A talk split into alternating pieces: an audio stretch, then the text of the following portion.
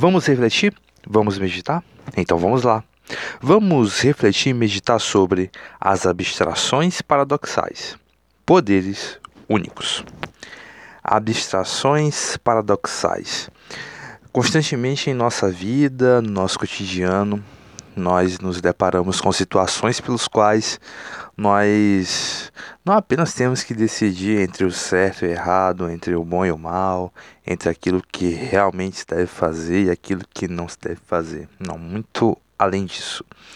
Nós nos deparamos com situações onde com o mesmo efeito, com o mesmo poder, com a mesma consequência, talvez dois sentimentos, duas abstrações que de fato são totalmente diferentes uma da outra, elas podem trazer proporções gigantescas, seja para o bem, seja para o mal. E ao longo da nossa existência, nós podemos observar isso de uma forma muito forte dentro daquilo que a gente conhece da nossa existência.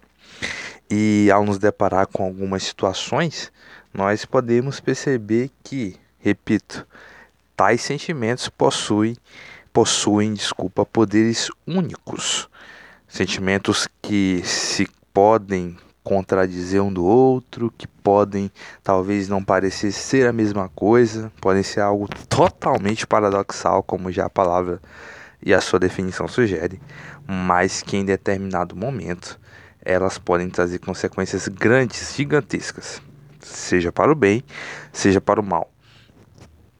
E duas desses, dois desses sentimentos que são muito fortes dentro da, da humanidade, dentro do, do homem, é o amor e o ódio. Isso ficou muito explícito em um, um dos trechos do célebre sermão do padre Antônio Vieira. Sim, padre Antônio Vieira, padre da extinta Companhia de Jesus filósofo, escritor e orador, um dos mais influentes personagens do século XVII. Este homem que, dentro do campo da política, da oratória, dos sermões, se notabilizou bastante, principalmente em terras brasileiras, mais precisamente no Nordeste brasileiro.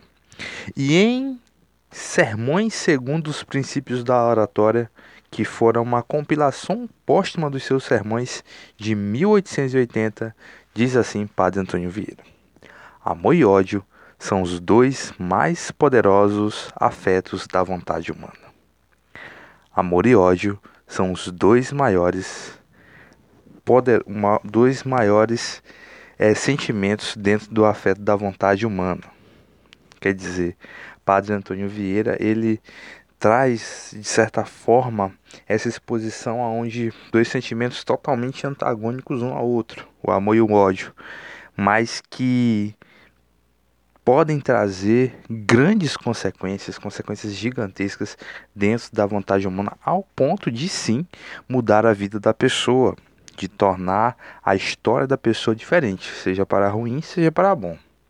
Amor e ódio são os dois mais poderosos afetos mais fortes afetos, mais estrondosos afetos da vontade humana, podendo trazer consequências boas ou ruins para a vida da pessoa que carrega aquele sentimento.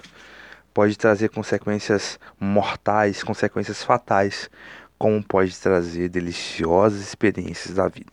Que nós possamos seguir essas deliciosas experiências da vida. E assim seguimos vivendo e aprendendo.